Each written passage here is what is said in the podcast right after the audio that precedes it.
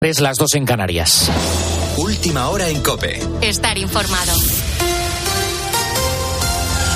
La llamada tripledemia de gripe, gripe A y coronavirus ha saturado los hospitales durante estas Navidades y el pico se prevé tras el regreso al trabajo y a los colegios esta misma semana. El nivel de incidencia se ha disparado durante estas fiestas en un setenta y cinco por ciento. De hecho, Sanidad se va a reunir con las comunidades autónomas. El gobierno les va a pedir hoy restablecer la mascarilla obligatoria en hospitales y centros de salud después de que ya lo hayan hecho comunidades como la valenciana, Murcia o Cataluña. Juan Pablo Torres es codirector del Departamento de Neumología de la Clínica Universidad de Navarra y ha hablado sobre el repunte de estas enfermedades respiratorias. La tercera, cuarta semana de enero se verá el, el pico de la gripe. Esto, bueno, es un poco lo que lo que veíamos eh, previamente a, la, a, a los valores pre-pandemia, ¿verdad? Entonces estamos volviendo un poco la, a la realidad epidemiológica habitual, eh, que fue un poco alterada por, por, por, por la incursión del de la infección por, por el covid diecinueve, ¿no? También nos ha hablado de las medidas que podemos tomar de cara a ese pico de contagios. Eh, lamentablemente, uno de los aprendizajes que tuvimos luego de la pandemia fue que estas medidas eran útiles en, en la transmisión de los virus respiratorios y, por tanto, la recomendación está totalmente justificada, ¿verdad? En lugares, eh, centros sanitarios, en lugares de grandes acumulaciones de gente y eh, seguir respetando las otras medidas también de eh, prevención de transmisión de virus, como son el distanciamiento social y la, el lavado de, el frecuente de manos.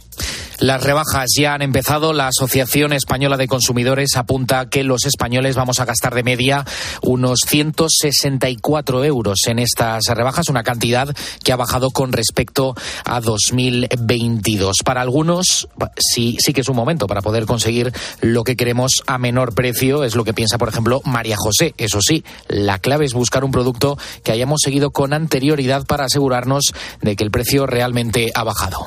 Me parecen bien cuando tienes algo en concreto que estás pensando, que tienes que comprar y, bueno, esperar a rebajas, un básico, algo así. Lo que pasa que creo que a veces, como está de rebajas, rebajas, compramos en exceso y cosas que incluso no nos hacen falta. De hecho, existe cierta desconfianza entre la gente con estas rebajas, ya que según ese estudio, el de la Asociación Española de Consumidores, también se afirma que el ochenta y ocho por ciento de los españoles cree que las rebajas no aportan ningún tipo de descuento real. Con la fuerza de A B C. COPE. Estar informado. Este domingo el Papa Francisco ha bautizado a dieciséis bebés con motivo de la fiesta del bautismo del Señor. Justo después de la celebración de la Epifanía ha tenido lugar nada más ni nada menos que en la capilla Sixtina. En una breve, una breve homilía improvisada, el Santo Padre ha agradecido el testimonio de los padres y de los padrinos que han querido traer a sus hijos a la celebración de este sacramento. Más tarde, durante el tradicional rezo del Ángelus, el Papa Francisco ha vuelto a pedir paz en medio del conflicto que atraviesa Oriente Próximo. Y por favor, y por favor sigamos rezando por la paz en Ucrania, en Ucrania, en Palestina, en Israel y en el mundo entero. Tienes más información en nuestra página web en cope punto es. Sigues ahora en la noche de COPE con Adolfo Arjona. COPE. Estar informado. ¿Y tú? ¿Y tú? ¿Qué piensas? Escribe a Adolfo Arjona en Twitter, en arroba la noche de Arjona, en nuestro muro de Facebook La Noche de Arjona, o mándanos un mensaje de voz al seis cinco cero cinco seis cuatro cinco cero cuatro.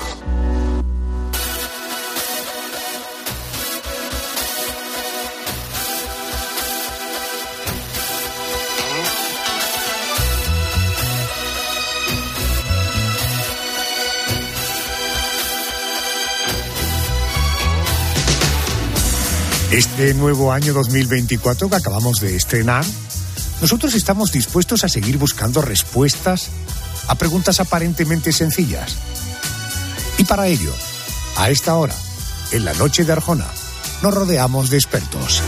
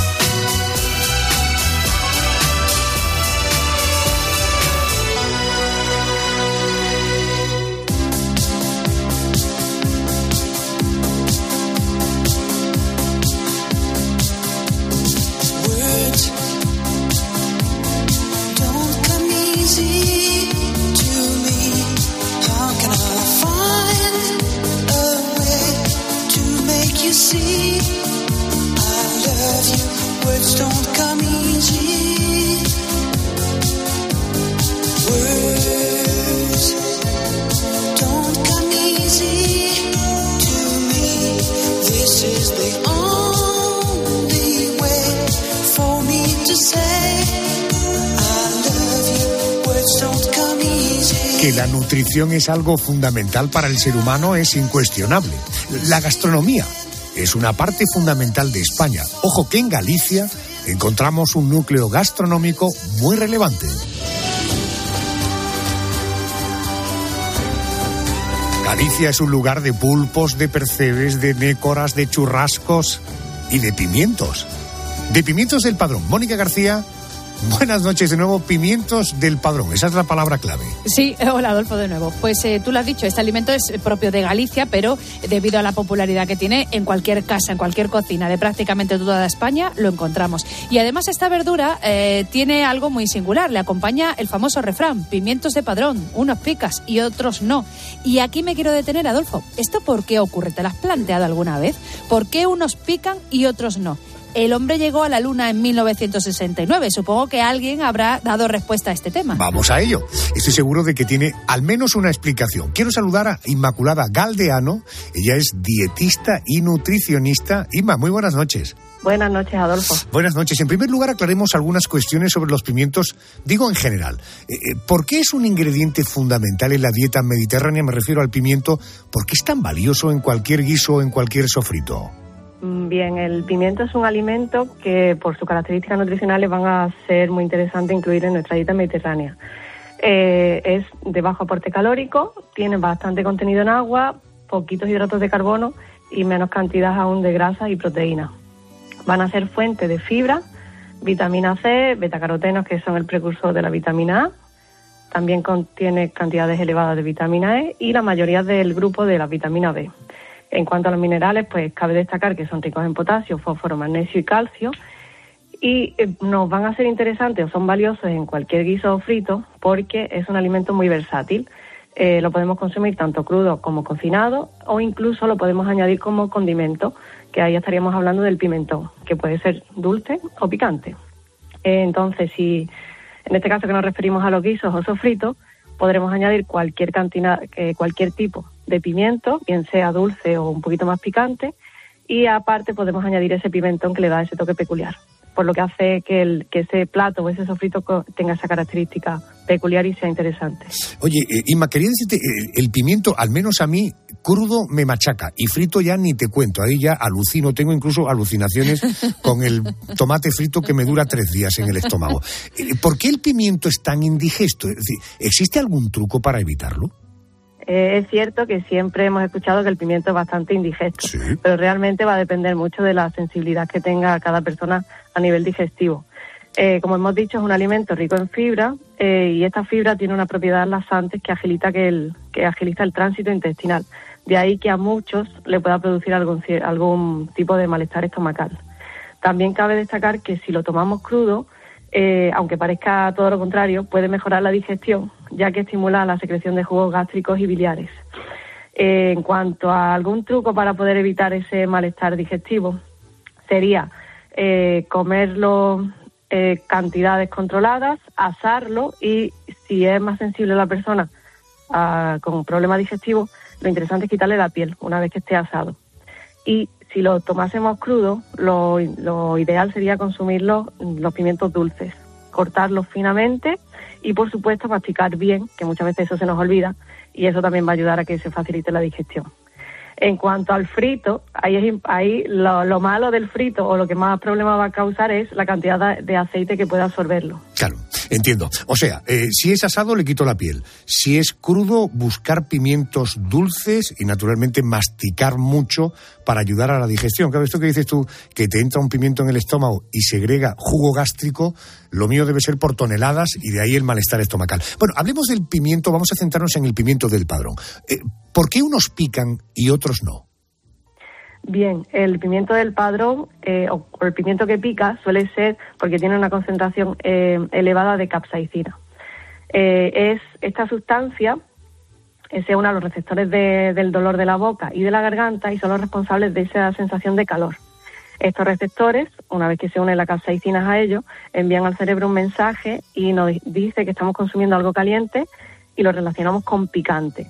Y entonces, eh, ¿por qué pueden tener esta sustancia las, la, los pimientos? Más que nada es por supervivencia, para que los animales no la consuman y puedan esparcir sus semillas. Ah. Eh, por, unos van a picar y otros no. Pues eso va a depender según de la, la época del año. Podemos encontrar pimientos que piquen un poco más u otros menos en función de la cantidad de agua que reciben en ese, en ese cultivo y del sol, la cantidad de sol o al sol que le esté dando, más que, más que nada porque esto va a hacer que la concentración de capsaicina suba. Cuanto menos agua tenga y más sol le dé, más cantidad de capsaicinas tendrán y más picará. Así que podemos decir que los pimientos que, es, que sean de junio van a picar mucho menos que son de agosto. Correcto, los de junio picarán menos. Es curioso, cada vez que hablamos de temas de naturaleza, cómo hay dos conceptos que se repiten. Por una parte, supervivencia, que un pimiento pretenda sobrevivir en base a que su semilla pique mucho y de ahí los animales ni lo toquen, y la reproducción, que en el ser humano, cuando empezamos a no ser fértiles, es cuando realmente empieza eh, nuestro declive orgánico, ¿no? Eh, Mónica, seguro que tienes alguna curiosidad respecto del pimiento del padrón. Claro, yo le quería preguntar a Inmaculada eh, si hay algún truco para saber cuál pica y cuál no. Truco en sí no hay ninguno. Eh, sí se dice que se puede más o menos ver cuál va a picar más o menos eh, eh, mirándole la forma que tenga. Si es el pimiento un poco más puntiagudo y de un color mate antes de cocinarlo, ese va a picar, va a ser mucho más picante. Bueno, pero claro, eso no más que lo ve el cocinero. Claro, o sea que si el pimiento acaba más redondo y es más brillante, ya sabes que ese va a picar menos que el que es mate y tiene la parte de abajo curva. Pues ya sabes, Arjona, porque yo no tengo sí, ningún problema correcto, con los pimientos correcto. que pican. Yo sí que cocino, yo sí, te lo tendré en cuenta. Bueno, para los que de hecho no soportan nada que pique, como le pasa a Adolfo Arjona, ¿qué pueden tomar o qué pueden hacer para neutralizar un pimiento del padrón de estos que vienen bien cargaditos? O, o en general las especies o las comidas que pican. Eh, bien, como hemos hablado anteriormente, la capsaicina es la responsable de ese, de ese picor. Eh, esta es soluble en grasa y no en agua. Entonces, lo interesante aquí sería consumir algún alimento que sea rico en grasa o, eh, o la leche, por ejemplo, que van a hacer que se disuelva esa capsaicina y se nos vaya de, de los receptores de, de la lengua y de la garganta. También hemos escuchado muchas veces de niño, cómete una miga de pan, que eso arrastraría parte, pero no conseguiría quitar toda la capsaicina. Claro. Así que ahí el consejo sería, pues cuando comamos el pimiento, Eh, coger un cachito de pan, mojarlo en aceite y comértelo, y con eso va a aliviar muchísimo. Y nunca utilizar el agua, que es la primera la primera reacción que vamos a, a hacer, más que nada como para apagar ese fuego, pero eh, haríamos todo lo contrario. Con el agua eh, se irían todas las sustancias más solubles en agua, pero la capsaicina, al no ser soluble en agua, sería... se quedaría todavía en, en la lengua y en la garganta. Uh-huh. Oye, hablando de esto de picar, ¿por qué a mí me pica cualquier cosa que al resto de mis amigos ni se entera? Es decir, ¿de qué depende y cómo se puede aumentar la tolerancia al picante? Pues que te pique más o menos va a depender de la resistencia que tengan tus receptores a esa capsaicina, a esa sustancia que hemos hablado anteriormente. Cuanto más nos expongamos a ese picante o a esa capsaicina, más se hacen resistentes esos receptores y más podremos aguantar ese, esa sensación de quemazón o de calor. Por tanto, podríamos comer más cantidad de picante. Correcto. Pues, eh, ¿qué podríamos hacer para aumentar tolerancia? Pues sí, exponernos más aún a ese picante. Ajá, correcto. Por ejemplo, en fin, mi resistencia a esa sustancia es absolutamente cero. Lo tengo súper claro. Inma, Inmaculada eh, Galdeano, nutricionista, dietista. Gracias por atenderme a estas horas. Gracias. Gracias a ti. Buenas noches, Adolfo. ¿Cuál es tu percepción del paso del tiempo? ¿Eres de los que cree que pasa rápido, rápido? O lento. Hagamos un sencillo ejercicio y recordemos noticias ocurridas una semana como esta, pero de hace justo un año. Así podrás valorar si tu percepción del paso del tiempo es lenta, lenta o rápida. Vamos con nuestro ejercicio de memoria. Mañana martes se cumplirá un año exacto desde que se conociera, saltara la noticia. La justicia investigaba al exjugador del Fútbol Club Barcelona, Dani Alves, por una presunta agresión sexual, una violación. Antes, a una mujer en una discoteca. Pues sí, Arjona, la víctima aseguraba que el futbolista brasileño la había violado en los baños del local. Dani Alves negaba los hechos. No, no sé quién es esa, esa señorita, no, no, no sé su nombre, no, no la conozco, nunca vi otra vez en mi vida. Estos años nunca he invadido un espacio de alguien sin autorización. Pero apenas diez días después de que saliera a la luz la noticia, el veinte de enero ya de dos mil veintitrés, una jueza ordenaba el ingreso en prisión sin fianza para el futbolista. Bueno, un año después de que se conociera que la justicia había abierto una investigación, Dani Alves continúa en prisión a la espera de que se celebre el juicio. Ya se ha fijado la fecha, cinco de febrero de este año. ¿Tú tienes la sensación de que realmente ha pasado un año? ¿El tiempo ha pasado rápido o ha pasado lento? I love you for the way you never... Una de las voces que oyes es la de Elvis Presley y la de su hija Lisa Marie. Son las dos voces que oyes. Esta semana se cumplirá un año del fallecimiento de la única descendiente el rey del rock y su esposa Priscila. Pues sí, el doce de enero de dos mil veintitrés, la actriz y compositora Lisa Marie Presley sufrió un infarto de miocardio y fue trasladada al hospital donde falleció. Tenía cincuenta y cuatro años. Love me tender, love me sweet, never let me go. You have made my life and I love you so. Esta semana se cumple un año de la muerte de la única hija de Elvis Presley. ¿Tienes la sensación de que el tiempo ha pasado rápido o lento? Y en todo caso, con esta canción interpretada por Elvis y lo que vas a oír ahora, ¿la música ha evolucionado o la música ha involucionado?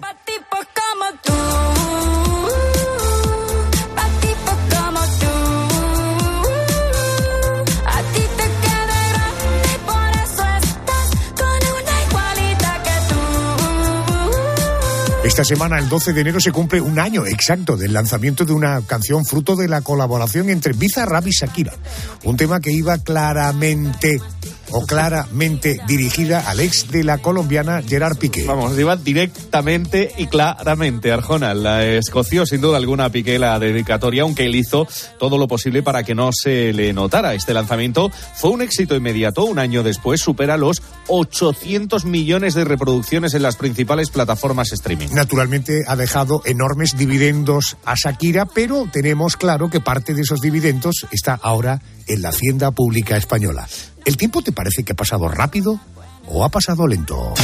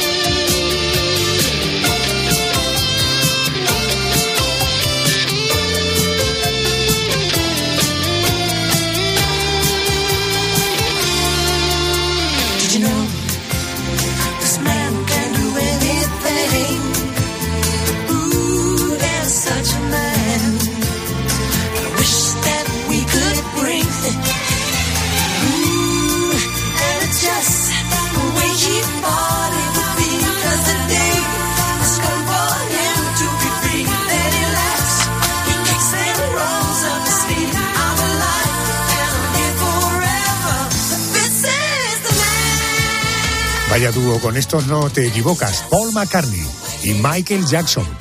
Por cierto, que te quiero hablar de un personaje, un individuo, algo, un bulto, que cada vez se dejan eh, ver más por zonas urbanas. Pero cuando digo zonas urbanas, digo incluso en playas. Bueno, su visita no es del todo agradable. Su simple presencia impone. Quien lo ha tenido cerca, quienes los hemos tenido cerca, dan incluso miedo. Te hablo del jabalí. Esta noche quiero responder a una cuestión. ¿Por qué los jabalíes se están dejando ver en las ciudades? Vamos a hablar con un experto. Él es Miguel Ángel Farfán. Es profesor del Departamento de Biología Animal de la Facultad de Ciencias en la Universidad de Málaga, además de eh, coordinador de la asignatura de cinegética. Por tanto, de esto entiende mucho. Profesor Farfán, muy buenas noches y bienvenido a COPE. Hola, Adolfo, buenas noches. Buenas noches, Miguel Ángel. Eh, primero vamos a conocer un poco más a este animal. Eh, ¿Cuál es su hábitat? En fin, digo el habitual, el hábitat, ¿de qué se alimentan? ¿En qué lugares suelen vivir? Pues el jabalí es una especie pues que tiene una distribución bastante amplia. De hecho, se encuentra en gran parte de, de Europa, Asia, eh, norte de África y bueno, aquí en la península ibérica es verdad que pues eso, que tiene una distribución también muy, muy amplia y se puede encontrar prácticamente eh, bueno, pues en todas las provincias de, de, de España. Luego, con respecto a dónde vive, qué hábitats son los que ocupa, pues es una especie que se liga fundamentalmente a las masas de vegetación natural, tanto forestales como de matorral. ¿De qué se alimenta? Pues, vamos, son, es una especie omnívora. Eh, se alimenta tanto de, de plantas como de animales, aunque es verdad que durante la mayor parte del ciclo anual pues se alimenta de, de vegetales. En los meses o en los periodos más, digamos, eh, más duros del año, en verano o en invierno, pues tira mucho de, de raíces. Eh, luego en otoño, por ejemplo, pues cuando hay mucho más fruto en el monte, ya sea por la bellota o por castañas o, en fin, por los hayucos, allí donde haya hayedo, pues es verdad que eh, estos... Estos frutos son los que pasan a formar parte fundamental de la dieta de estos animales. Y se ha comprobado que los juveniles pues incorporan en su dieta una mayor proporción de, de, de animales, sobre todo de caracoles y lombrices. Ajá. Eh, profesor, según datos del Instituto de Investigación de Recursos Cinegéticos, oiga, en veinte años la población de jabalíes en nuestro país se ha duplicado. ¿Esto por qué ha sido? Y sobre todo, ¿qué medidas se están aplicando, si se están aplicando, para reducir la superpoblación? Bueno, son diferentes los factores que han llevado a que, bueno, pues a que las poblaciones de jabalíes se disparen hasta la situación en la que están actualmente. ¿Cuáles son las zonas quizás donde las poblaciones están, pues, son más disparadas? Pues en el noreste de, de España, en lo que sería la Comunidad Autónoma de Cataluña, en concreto Barcelona, en el sur, en el centro. Es decir, son muchas las zonas donde la especie se, se ha disparado. ¿Y por qué? Pues como decía, son varios los motivos. En primer lugar, porque se trata de una especie muy prolífica. Digamos que las hembras tienen la, la posibilidad de incorporarse a la población reproductora antes del año de edad, pero esto incluso puede variar. Y se ha demostrado que en zonas donde las poblaciones están sometidas a una presión cinegética alta, pues las hembras incluso eh, son capaces de reproducirse pues cuando son todavía eh, pequeñas, con menos de treinta kilos incluso, ¿no? Hay que pensar que, aunque en general se reproducen una vez al año, eh, cada camada puede estar compuesta por de uno a siete rayonas, siete crías. Y, como digo, pues si esas crías, las hembras, se pueden incorporar a la población reproductora antes del año, eso da idea del potencial reproductor que tiene, que tiene la especie. Luego, es verdad que el hábitat, los cambios que se han producido en el hábitat también están favoreciendo a, a la especie. Desde que a mediados del siglo, del siglo veinte se produce la Revolución Verde, hay un abandono de aquellas zonas agrícolas menos productivas. Con el paso del tiempo, esos, esos, digamos, esas zonas agrícolas que se han visto abandonadas, pues terminan pues matorralizándose y al final convirtiéndose en zonas potenciales para la presencia de esta especie. Y pues eso, digamos, la conjunción de varios factores hace que a día de hoy pues las poblaciones estén eso, ¿no?, disparadas. Y la forma de controlarla, me preguntaba, pues hoy día, digamos, allí donde no hay depredadores naturales, como puede ser el lobo o el lince o el zorro, en alguna ocasión también puede predar sobre lo, los ejemplares más jóvenes, pues es la caza, el único medio que actualmente, eh, digamos, disponemos para controlar esta, estas poblaciones de, de jabalí. Entiendo. Eh, por tanto, hay cada vez más jabalíes y cada vez más los estamos viendo en las ciudades. Oiga, ¿en qué zonas de España está siendo más habitual la presencia de los jabalíes en áreas urbanas y por qué? Pues en general en todas aquellas zonas periurbanas de las grandes ciudades. Digamos, no en las zonas, digamos, mayor o más densamente pobladas de las ciudades, pero sí en todos aquellos barrios periféricos donde la especie o las poblaciones tienen acceso a recursos alimenticios fáciles. Digamos que lo que motiva a estos animales a visitar las ciudades es precisamente la disponibilidad de alimentos. Para ellos es relativamente fácil acceder a, pues, a papeleras, a contenedores y de una forma rápida encontrar, pues, alimentos en, en grandes cantidades. Digamos que ese es el, el motivo, uno de los motivos por el que la especie se, se ve con mayor frecuencia en, en las ciudades. Entiendo. Desde hace un tiempo. Claro. Correcto. Eh, eh, Carmen, te escucha el profesor Farfán. Sí, decía el profesor, desde hace un tiempo, precisamente. ¿Esto desde cuándo viene ocurriendo? Vale, pues viene ocurriendo desde hace ya eh, varios años. Eh, y cuando hubo un pico fue precisamente con la pandemia. Digamos, el confinamiento lo que produjo es que la falta, ¿no?, la ausencia de gente en, en las calles, en las ciudades, pues eh, hizo que estos animales pues se sintieran muy seguros y, y, bueno, y que aparecieran o empezaran a aparecer de una forma frecuente en la ciudad. Eh, A, digamos, eh, de forma un poco contraria a lo que podemos pensar, como que las ciudades son zonas hostiles para, para estas especies, pues es verdad que en muchas ocasiones lo que están actuando es justamente pues como, como santuarios, porque le decía que el jabalí es una especie cinegética. Entonces, es una especie que se caza en determinadas épocas del año. Ahora, por ejemplo, estamos en periodo hábil de caza. Eh, en las zonas naturales donde esta especie vive, se la está cazando ahora. Entonces, estos animales, digamos, que acceden a, la, a los núcleos poblacionales o a las zonas verdes de los núcleos de, de grandes núcleos de población, precisamente para evitar el, el, cerca, el ser cazada. Y por eso se dice que muchas veces las ciudades están actuando como, eh, como eso, tienen un efecto santuario. eh, encuentran alimentos, encuentran eso, encuentran agua y, y comida, y en una zona donde están tranquilos, donde no se les acosa ni se les caza. Por lo tanto, es un motivo, digamos, que, que hace que estos animales con más frecuencia estén apareciendo en, en las ciudades. Tenemos la idea de que los jabalíes son peligrosos. Si nos encontramos con uno, ¿qué debemos hacer y qué no? Bueno, la verdad que cualquier encuentro fortuito con, con, con fauna silvestre pues siempre puede llevar a eh, bueno, algún riesgo. Es verdad que lo primero que habría que hacer es, que, es intentar bueno, pues un contacto cercano, directo con, con estos animales. Siempre que tengan la posibilidad de huir, cualquier animal silvestre va a tener la tendencia a huir antes que enfrentarse. Pero si se ven, es verdad que si se ven acorralados o es una hembra acompañada de cría por puro instinto, pues estos animales van a intentar, pues eso, ¿no?, defender a las crías. Siempre que nos encontremos con algún animal, lo ideal sería evitar el contacto directo y, y eso, y no ponerlos en una situación en la que los animales se vean forzados a, a tener que defenderse. Y yo creo que teniendo eso en mente, pues quizás sea la recomendación más, más lógica, ¿no?, y más sensata. Correcto. Para terminar, profesor, ¿el, el jabalí es portador de alguna enfermedad que pueda transmitir a los humanos? ¿Algo que nos deba preocupar? Eh, sí, los jabalíes, digamos, son portadores de diferentes enfermedades que pueden ser transmitidas a las personas. Eh, hay algunas, por ejemplo, eh, de origen, bueno, son parásitos que... que bueno que estos animales eh, albergan en su cuerpo y que si, por ejemplo, a la hora de cocinar los alimentos no, no están bien cocinados, pues corremos el riesgo de la persona que lo ingiera pues que termine contagiado. Es el caso de la triquina o la triquinosis, que es producida por un nematodo. Pues, eh, digamos, las larvas de, de, este, de este nematodo lo que hace es que se acantona en, bueno, en el tejido muscular de, del animal. Entonces, si a la hora de cocinar esa carne no está bien cocinada y esas larvas no, no mueren como consecuencia del proceso de, de cocción, pues sí que corremos el riesgo al ingerirla de contagiarnos. También transmite o es reservorio de otras enfermedades bacterianas, como puede ser la salmonelosis o la brucelosis, tuberculosis.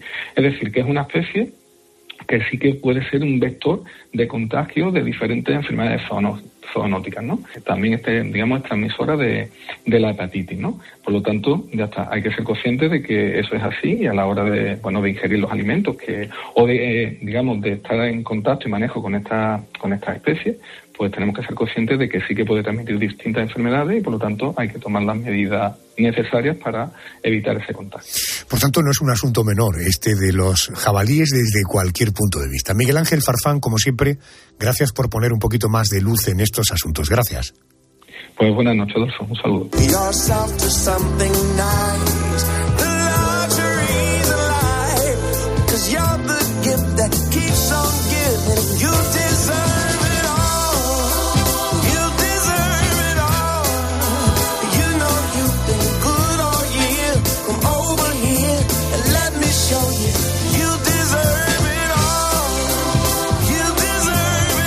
Qué bien suena, John Legend, qué bonito.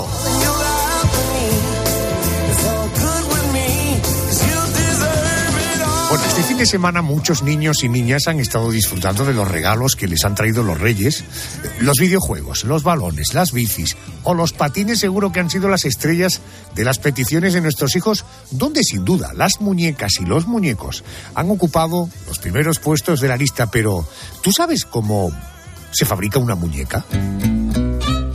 Déjame porque hablar con el responsable actual de Muñecas Arias en Alicante.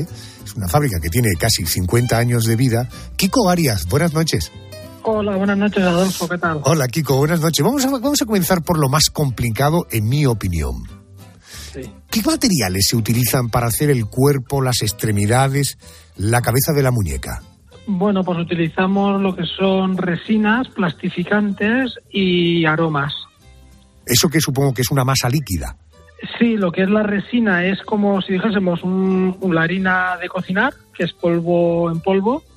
Lo que es el plastificante son, es líquido, el aroma es líquido también, y esto lo ponemos en una batidora gigante para que nos hagamos una idea, y lo batimos, hacemos toda la mezcla y luego ya lo pasamos al horno.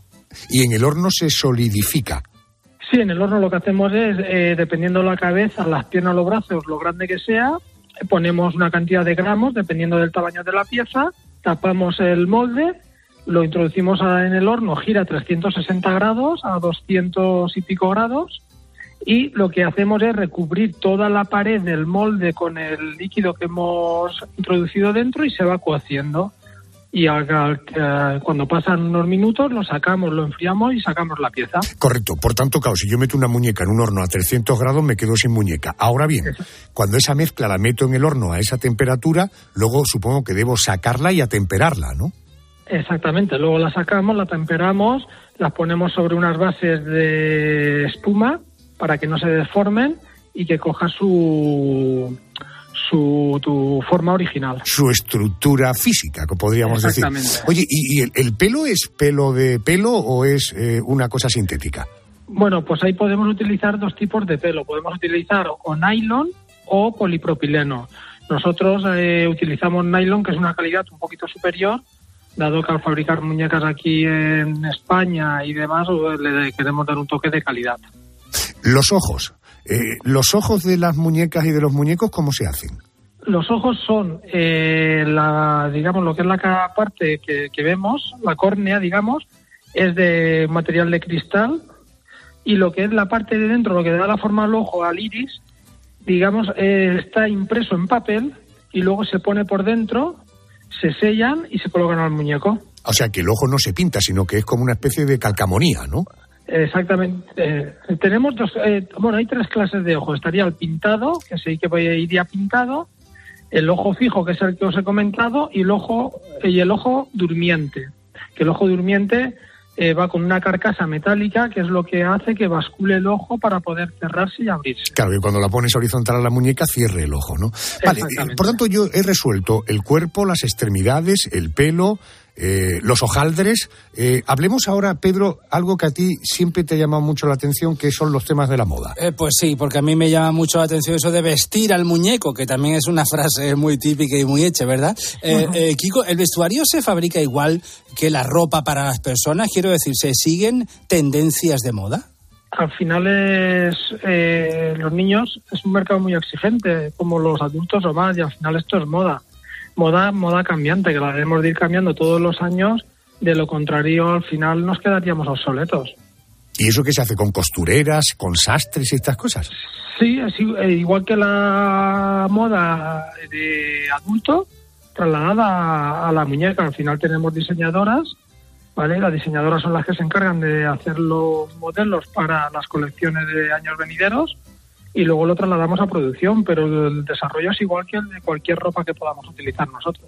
¿Y cómo ha evolucionado la fabricación de las muñecas? ¿Por qué cada vez, por ejemplo, se busca más que se parezcan a bebés reales?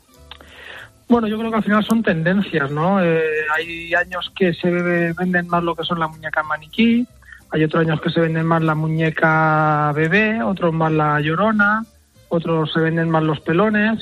Entonces va un poco por tendencia. De aquí hubo un hueco, un nicho de mercado, que fueron los rebors, que fuimos de los, una de las primeras empresas en industrializarlo, por llamarlo de alguna manera, y al final este nicho de mercado que le gustaba mucho a los niños y a las mamás, pues lo conseguimos hacer a un precio más asequible, porque un rebor estaba en seiscientos, setecientos, wow, mil euros. Entonces, claro, todo el mundo no tiene un poder adquisitivo para poder llegar a un rebor. Nosotros lo industrializamos y al final pues tienes un rebor entre ochenta y cien euros, con lo cual ya es más asequible. Claro, disculpa mi desconocimiento. Yo digo un rebor, digo un perro, es la raza de un perro, no, es una muñeca, ¿no? Es una muñeca eh, que está, digamos, eh, lo más real posible a un bebé, que le decoramos lo que son las uñas, las venas, la decoramos también lo que son las rojeces de un niño cuando nace. Entonces, cuando tú lo ves, te da la sensación de que es un bebé real. ¡Qué miedo! ¡Qué miedo! Rebón se podía traducir del inglés como renacido, podría ser, ¿no? Sí, como recién nacido. Como recién nacido. Bueno, lo bueno que tienen es que esos... No comen. Cuando, no, claro, y además, le, off, y se ha acabado. Eh, ya con tu sí. hijo es más complicado el off. Están siempre en on. Sí, una sí, pregunta, sí, Kiko, más. Una pregunta que te voy a hacer. Yo, yo sé que tú no eres psicoterapeuta, ni eres psicólogo, ni eres psiquiatra, pero, en fin, vinculado eh, desde Muñecas Arias en Alicante al mundo de la fabricación de muñecas eh, toda la vida, sí que me atrevo a hacerte la pregunta. Eh, ¿Hay muñecas y muñecos que permanecen en el recuerdo eh, para toda la vida? Nancy, Barbie, Madelman. ¿Por qué crees tú que se produce ese vínculo tan fuerte que incluso de mayores nos acordamos del que fue nuestro preferido cuando éramos niños? Bueno, pues al final yo creo que la infancia nos impacta mucho en el resto de nuestra vida y antes conseguir una muñeca o un muñeco o un juguete era una odisea. ¿Por qué? Porque costaba mucho. Entonces todo el mundo no podía llegar a tener una Nancy, una Barbie o un Rebord o un Madelman, como hemos comentado. Cuando lo conseguías lo conservabas tanto que luego se te quedaba en el recuerdo. Como pueda ser eh, acciones que estamos haciendo ahora con países tercer, de tercer mundo que no han visto nunca una muñeca, y cuando le das una muñeca te guardan hasta la bolsa que, que la envuelve. Qué bueno. Entonces, claro, esto al final hace que te marque en el futuro. Claro. He dicho, Madel, he dicho Madelman, Nancy, Barbie, ¿te acuerdas de algún nombre más? Bueno, pues eh, podríamos a lo mejor nombrar... ¿Nenuco?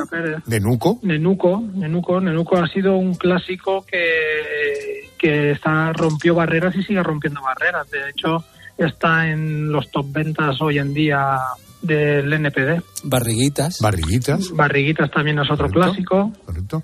Tú jugabas con muchas muñecas cuando pequeño, ¿sí? Yo de siempre. De siempre te han gustado, ¿no? Muy bien. Oye, pues, eh, Kiko, gracias por eh, resolver estas dudas de cómo se fabrican las muñecas. Hemos sabido algo nuevo, que es la intención de este tiempo de radio. Gracias por atenderme. Un abrazo. Muchas gracias a ustedes. Un gracias, abrazo. Kiko. Chao, chao. Hasta luego. Chao, chao.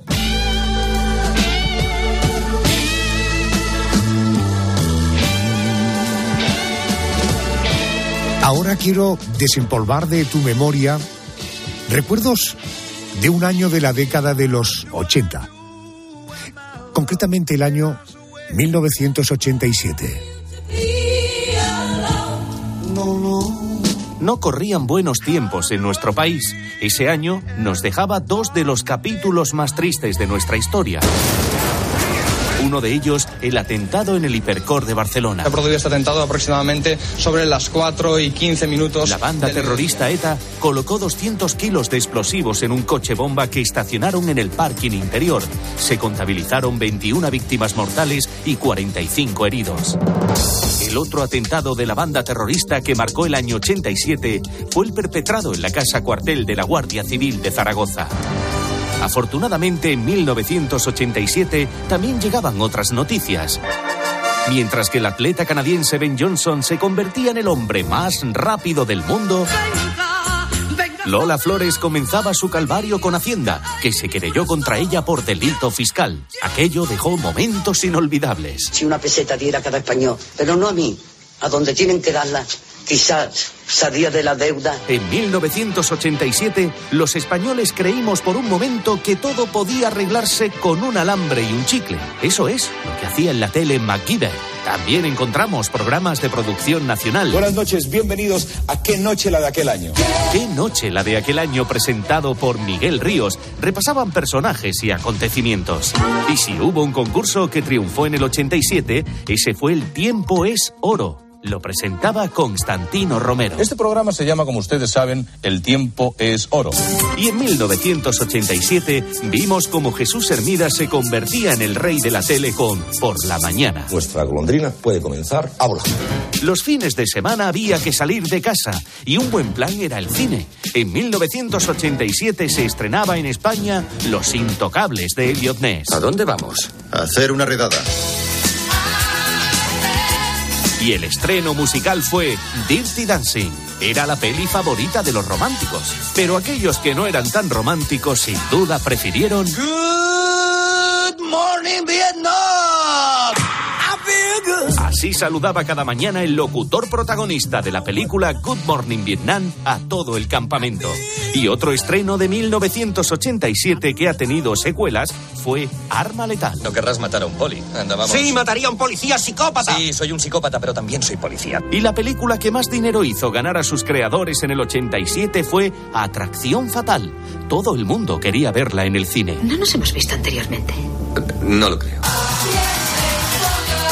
En cuanto a música, el tema de mayor éxito en España fue ¿A quién le importa?, de Alaska y Dinarama, aunque durante ese verano de mil novecientos ochenta y siete todos queríamos tener la gracia suficiente para bailar la bamba. Esta versión, cantada por Los Lobos, se convirtió en la canción del verano de ese año.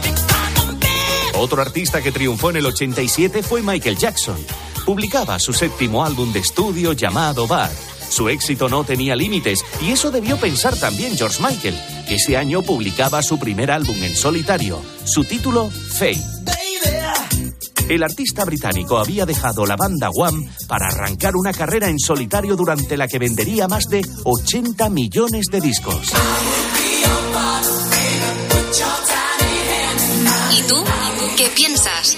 Escribe a Adolfo Arjona en Twitter, en arroba la noche de Arjona, en nuestro muro de Facebook La Noche de Arjona, o mándanos un mensaje de voz al seis cinco cero, cinco seis cuatro, cinco cero cuatro. Tell me what you really like. Baby, I can take my time. We don't ever have to fight. Just take it step by step. I can see it in your eyes, 'cause they never tell me lies. I can feel that body shake and the heat between your legs. You've been scared of love and what it did to you. You don't have to run. I know what you've been through. Just a simple touch and it can set you free. We don't have to rush when you're alone with me. I feel it coming. No, no, no es Michael Jackson. Búscalo en cualquier suministrador de música, incluso en tu radio musical, en Cadena cien, por ejemplo. Él es The Weeknd, no es Michael Jackson. Fíjate qué bonito suena, ¿eh?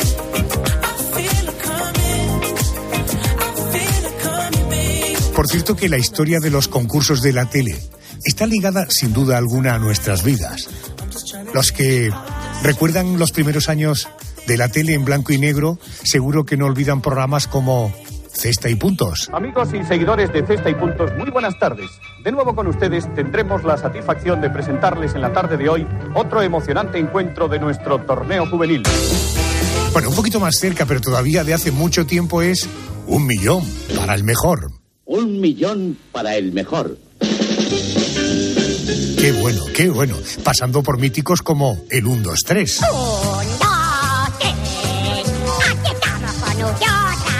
Y cómo olvidar al gran Joaquín Prat con El Precio Justo. Muchas gracias, señores y señores. Bienvenidos al primer programa del Precio Justo. Hasta los concursos que vemos en la actualidad como Saber y Ganar o El Cazador. O cómo no, Pasa Palabra. U, que se refiere, se circunscribe solamente una parte o un aspecto de algo. Unilateral. Sí, V, Flor del Cardo. Vilano. Sí, contiene la X. En la República de Venecia, Génova, Príncipe, Magistrado. ¡Sí! Qué emocionante fue aquello, ¿verdad? Bueno, ahora podemos repasar todos los concursos de la historia de la tele gracias a Miguel Herrero. ¡A jugar! Querido Miguel, muy buenas noches y bienvenido a COPE. Muy buenas noches, Adolfo, encantado de hablar contigo. Vamos, te voy a poner a prueba, eh, eh, y por veinticinco pesetas, eh, dime cuál fue el primer concurso de televisión del que tenemos recuerdos y de qué se trataba. Bueno, pues el primer eh, concurso sería el uno, dos, tres, eh, del año ochenta y tres, y con la bota Botilde, que era la mascota en aquella etapa. Correcto. Doble o nada. Eh, ¿Ha sido el uno, dos, tres el mejor concurso de televisión o los ha habido mejores? Eh, ha sido el mejor, ha sido el mejor. Es verdad que hay concursos muy buenos a lo largo de la historia de la tele, pero el uno, dos, tres yo creo que sí que tiene elementos que lo convierten en el mejor. Correcto, efectivamente. Vamos a ver, con la S. El concurso que se emite ininterrumpidamente desde mil novecientos noventa y siete... en la segunda de Televisión Española y presentado por Jordi Hurtado. Pues Saber y Ganar, un programa longevo como, como nadie podía imaginar en aquel año noventa y siete, noventa y siete, eh, que veinticinco años después, incluso más, se seguiría emitiendo y además con un éxito espectacular. Correcto. Por un gallifante, ¿cuál es el secreto para que Saber y Ganar se haya convertido en el concurso más longevo de la historia de la televisión? Ojo, porque acaba de cumplir veintiséis años de emisión ininterrumpida. ¿Cuál sería la respuesta? Bueno, pues el éxito seguramente se, se debe a una muy buena producción, una muy buena presentación, unos concursantes realmente muy talentosos y a, y a un horario muy bien escogido. Ya desde el primer momento se vio que la audiencia respondía muy bien a esa hora, venía de, a un poquito de Cifras y Letras, pero desde luego yo creo que es el buen hacer de, de, de todo el equipo que, que hace que el público pues pues tenga ese compromiso diario con el programa. A ver, un, dos, tres, responda otra vez. Los concursos de la tele se basan siempre en lo mismo y el éxito es darle la vuelta adecuada para que parezca nuevo. Pues sí, un poquito es así. Chicho Iván Serrador decía que más o menos estaba todo inventado en la televisión, que se le podía poner algún adorno que otro diferente, pero más o menos es, pues eso, preguntar sobre un tema, bien, bien que haya alrededor un contexto pues más llamativo, menos llamativo, que lo hagas de, en un plató, en exteriores, pero más o menos es, es todo parecido. Sí, sí, la fórmula es parecida. A ver, don Miguel Herrero, dígame sin pasarse... ¿Cuántos libros ha publicado dedicados a la temática de los concursos y por qué le atraen tanto estos programas? Bueno, pues sin pasarme, sin pasarme serían dos. Uno dedicado a la historia del uno, dos, tres y otro este dedicado a todos los concursos en general. Luego hay otros cinco pues que abarcan la televisión de los ochenta, de los noventa, los, los muñecos que ha habido en la historia de la tele, infantiles y demás. Pero eh, dedicados a los concursos, dos.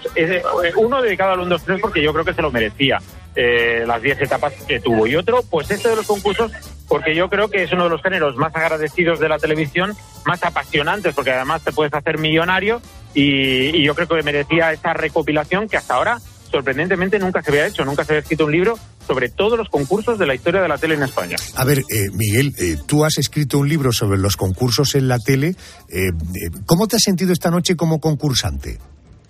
Pues me he sentido bien, porque de, de alguna manera eh, mis principios eh, mediáticos en todas las cosas que he hecho para televisión, que se pueden ver en YouTube poniendo mi nombre y demás, y los libros y colaboraciones en blogs, etcétera, eh, todo comenzó en origen en concursos. Yo fui concursante de programas como Soy el que más sabe de televisión del mundo en cuatro, en Ayatú, en La Caja Fuerte, en Telemadrid, en Cifras y Letras, eh, La Ruleta de la Suerte, es decir, que, que, que he participado en unos cuantos, así que ha sido un poco como volver a mi infancia.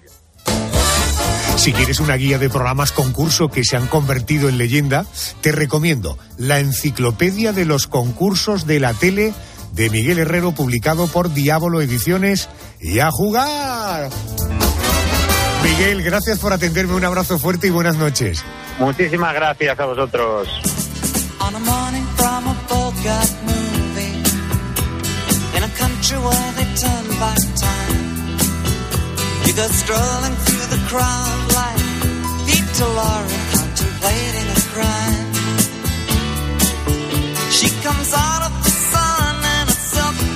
Running like a watercolor in the rain. Don't bother asking for explanation. She'll just tell you that she came in the year of the cat. Qué tema tan inmortal este de All Stewart.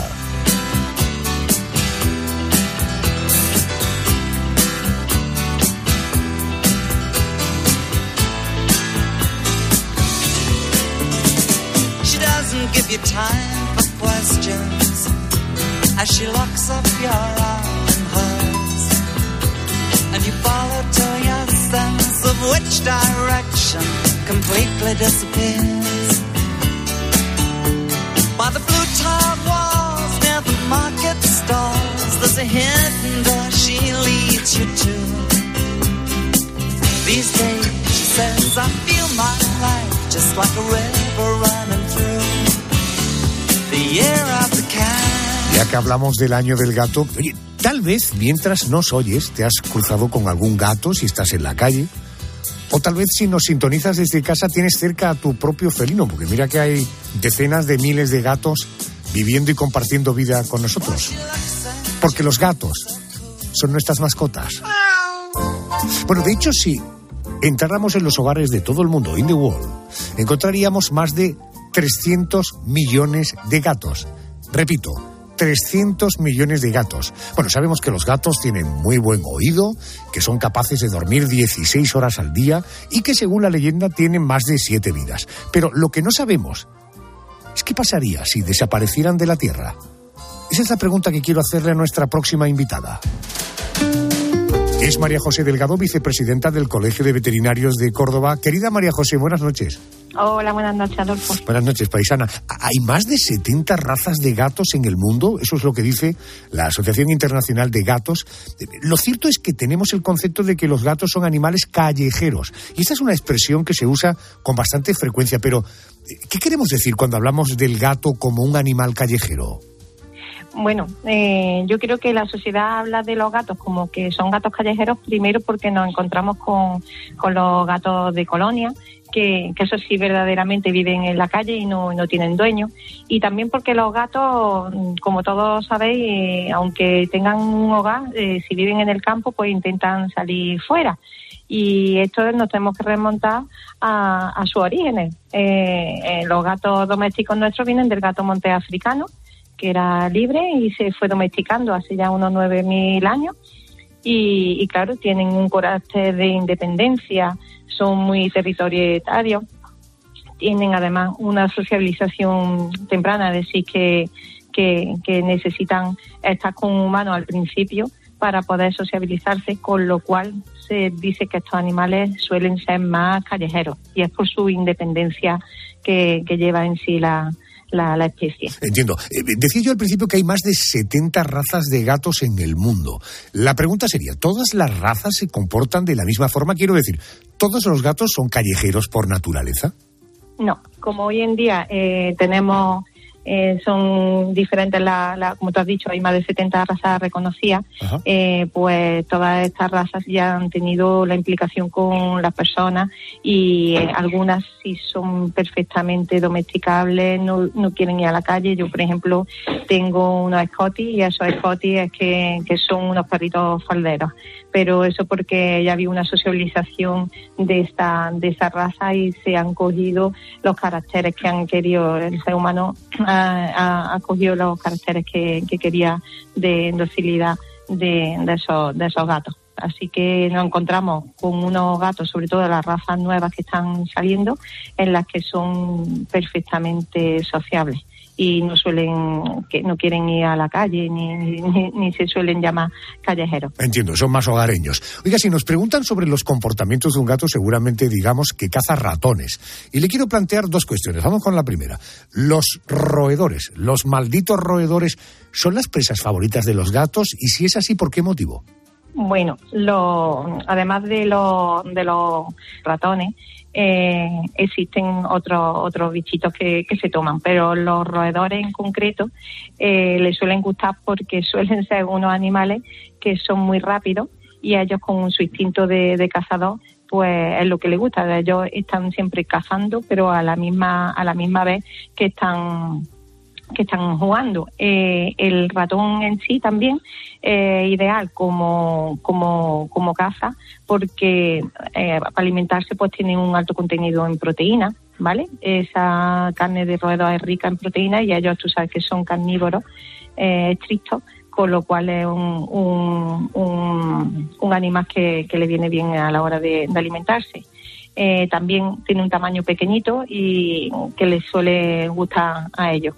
Así que más o menos son las características por las que los, los, los ratones son el alimento ideal para los, para los gatos. Bueno, también hay que explicar que siempre hay que pensar que los ratones suelen tener granos en, en su intestino. Entonces, cuando están comiendo, pues también, aparte de la proteína, están aportando el hidrato de carbono que, que necesita el, el animal. No hay nada eh, que sea por gusto ni porque sí, siempre hay una razón. Y claro, le gustan los ratones, entre otras cosas, porque son pequeñitos. Igual que a mí me encanta el lechazo, por ejemplo, ¿no? Oye, ¿qué otros animales cazan los gatos? Pues mira, lo, los gatos eh, siempre, eh, desde lo que vemos los dibujos animados, siempre van detrás del ratón, pero además del ratón, pues tienen otro tipo de, de presas. Estamos hablando desde pequeños mamíferos, podemos ver ratitas, podemos ver también pajaritos, que eso es un animal que les suele gustar a ellos. Eh, también estamos hablando de que cogen mariposas, de que pueden coger lagartijas, los grillos. E incluso la cucaracha. El que tenga un gato sabe que si en la casa le entra una cucaracha, se pueden encontrar que la que la ha cazado su, su, su gatito. Eh, que el futuro, vamos, que no tiene futuro la cucaracha, claramente, donde hay un gato. A ver, Yolanda, tú que tienes un gatito, supongo que también tienes algunas curiosidades. A ver, estos animales tienen visión nocturna. En la oscuridad ven hasta ocho veces más que nosotros los humanos, que es muchísimo. ¿Los gatos cazan también de noche o solamente lo hacen durante el día? No, están cazando tanto de noche como de día. Eh, de noche lo, se aprovechan de la habilidad que, como tú dices, de que tienen esa habilidad. Eh, y por eso los animales, cuando los tenemos, estos gatos, cuando los tenemos en casa, pues vemos que tanto en el crepúsculo como al amanecer es cuando están intentando siempre cazar. Y siempre nos dicen los clientes, bueno, es que a las seis de la mañana se ha despertado, eh, me despierta el gato todas las mañanas porque quiere comer. Claro, como no puede cazar, pues lo que quiere eh, es comer. Entiendo. María José Delgado, vicepresidenta del Colegio de Veterinarios de Córdoba. Hoy hemos conocido un poquito más a estas mascotas que son los queridos gatos. Un beso, gracias, buenas noches. Muy bien, Adolfo, a ti. Nos vamos.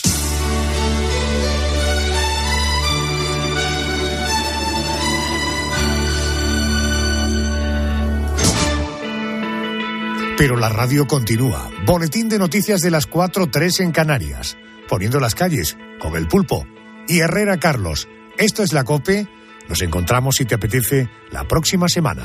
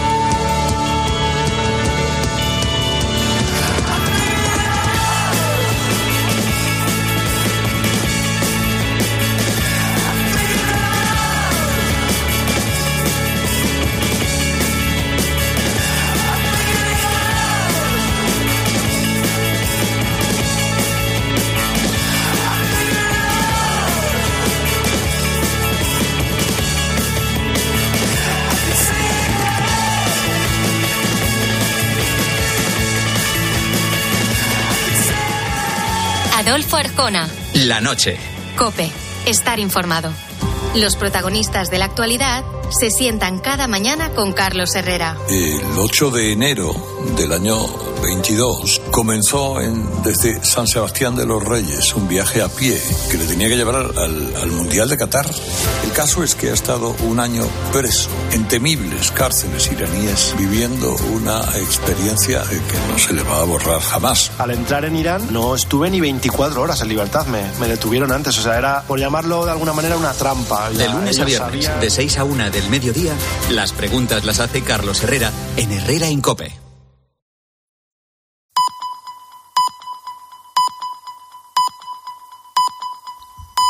Alcanzamos las